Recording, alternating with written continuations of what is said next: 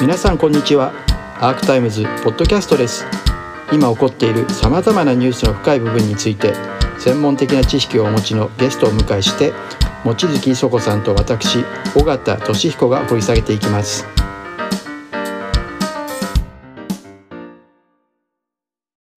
ことを言うとね杉並区って、えっと、大体6,000人のの職員がいるんですけども、そのうち出のましたね。4割が本当に4割があの会計年度任用職員つまり公務員の非正規職員なんですなる。ほどそのうちの87%が女性なんです。女性なるほどそれってもうねすごいんですね。だから杉並区全体で見ると、なあのえっとな70%の人が女性なんですよね。うん。あの非正規も入れれば。はいだから公務になってるのはあの本当に圧倒的に女性が多いっていう中でね、うん。それであので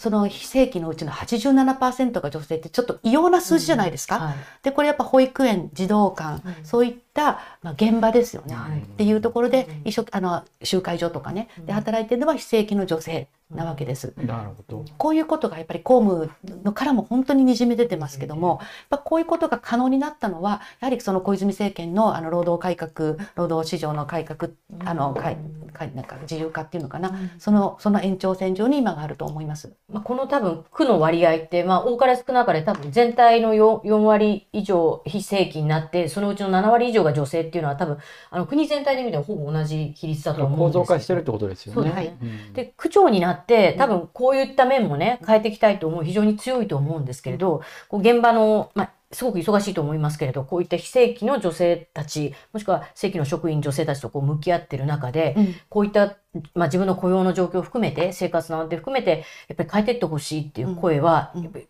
いろいろ聞かれますか、もちろんです。で、あえてそれは聞こうとしてますし、うん。そういう、あの、非正規の女性の人たちの、あの、組合もあるんですね。組合の中に非正規の、えー人たちの組合もあって、その方たちにあの来てもらっていろいろ話を聞いたりアンケートの調査を、あのみんな自独自でやってるので、お聞きしたりで今あの、えっと、さっき言った会計年度任用職員で、まあ、名前もちょっと言いにくいんですけども、まあ、いわゆる非正規の人たちの待遇改善のための、えっと、検討をやってるんですけども、まあ、なかなか労働法って難しくって杉並区だけがやりますっていうわけにはいかなくて23区あ横並びっていうのがあるんですね。ああそういうのがあるんですか、ええ。でもうそもそもあのひあの会計年度任用職員というのは国の制度なのでそれ自体を変えられるわわけでもないしいろんな制約がある中でどこまでできるかっていう時にこの話し合いを今あの人事部でやってるんですけども、はい。人事部の課長とかあのみんなで男性み男なんですよ。そうでやっぱりねそこにやっぱり当事者である女性に入ってほしいと思うんですよね。そういうことからあの、内部的には改革できるので、うん。えーそういうことをやっていきたいなと思います。東京新聞の確かこう女性デーのロングインタビューに答えていただいてその一部抜粋なんですけど、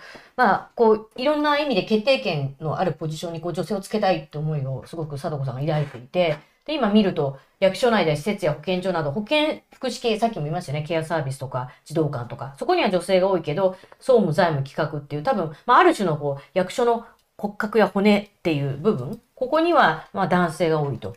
で、やっぱりこういった場所に能力や経験のある人を配置といつまでも言ってたら、まあ女性に管理職としての訓練の機会がない。だから、あの、もっと積極的な機会を与えて能力を発掘したいという。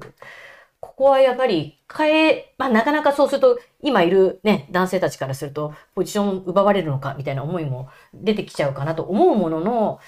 岸本さんからすると、やっぱりこういったところに、まあ、新たにこう、まあ、ジェンダー平等みたいな視点を入れることで、もっとその決定権のあるところを女性が担っていくっていう力をつけつけてもらいたいってところはありますか？もちろんです。ただこれやっぱ時間時間がかかるんです。ででも時間がかかるからって言って今やんなかったら10年先もできてないわけですよね。だから10年15年先にねあのえーっと特に今係長とかねの方たちとかがあの勇気を持ってあの次のステップを踏み出してもらえるように、でその先やっぱり10年の先にはやはりその管理職が、もう本当にだってさっき言った70%職員が女性なのに、管理職になった途端にそれがです1ねすごいんですよ。あっちはいかない。あのね、私、今回ね、計算、あの、機械でき、あの、もあって計算したんですけど、18%。18%女性の管理職。うん。あ。で、割と、え、結構いるじゃん、みたいな、あうんの、企業とかとか、管理職で課長以上ですね。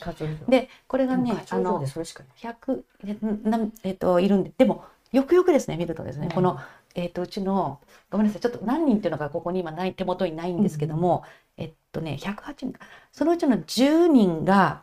あのあごめんなさい。10人が保育区立保育園幼稚園のせん園長先生と副園長先生なの。それはもうずっと女性が大体やってきてるとこですよ。そう。するとそこその人たちももちろん管理職なんですけど、うん。その人たちを除くと除くといわゆるその区役所の中で意思決定をしてるあの全般的な意思決定をする人は11 12%になっちゃう。うん、うん。10%かな？うん。だから、あの、本当になんでしょう。これは、あの、管理、やっぱ、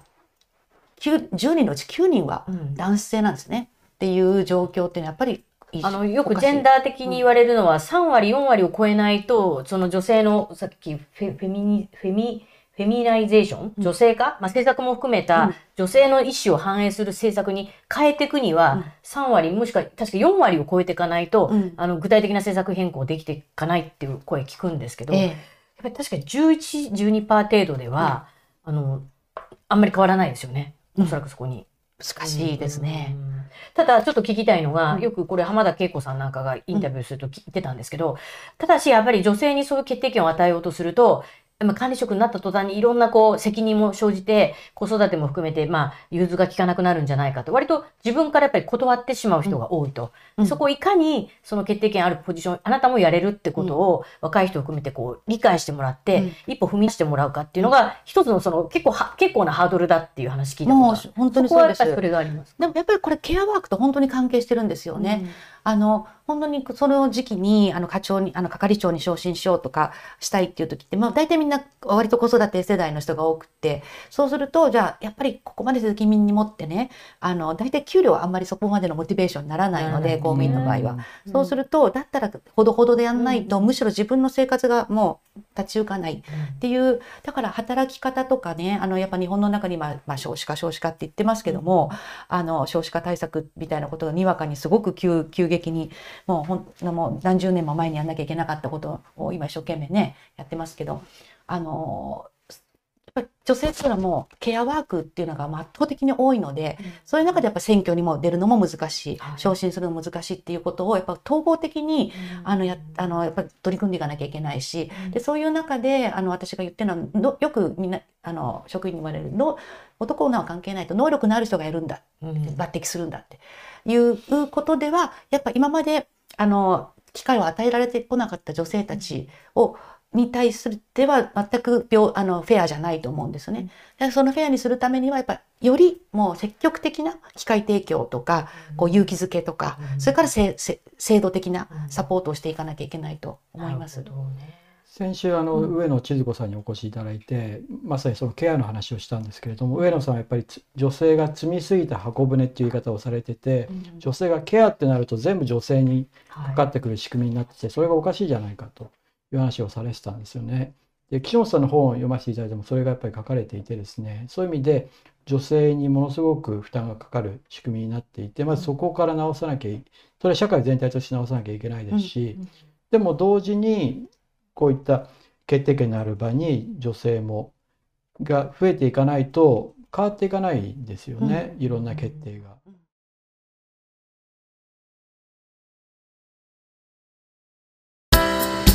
アークタイムズポッドキャストお聞きいただきありがとうございます。他にも様々なエピソードがありますのでぜひお聞きください。動画は YouTube 上のアークタイムズチャンネルでご覧になれます。こちらもぜひご活用ください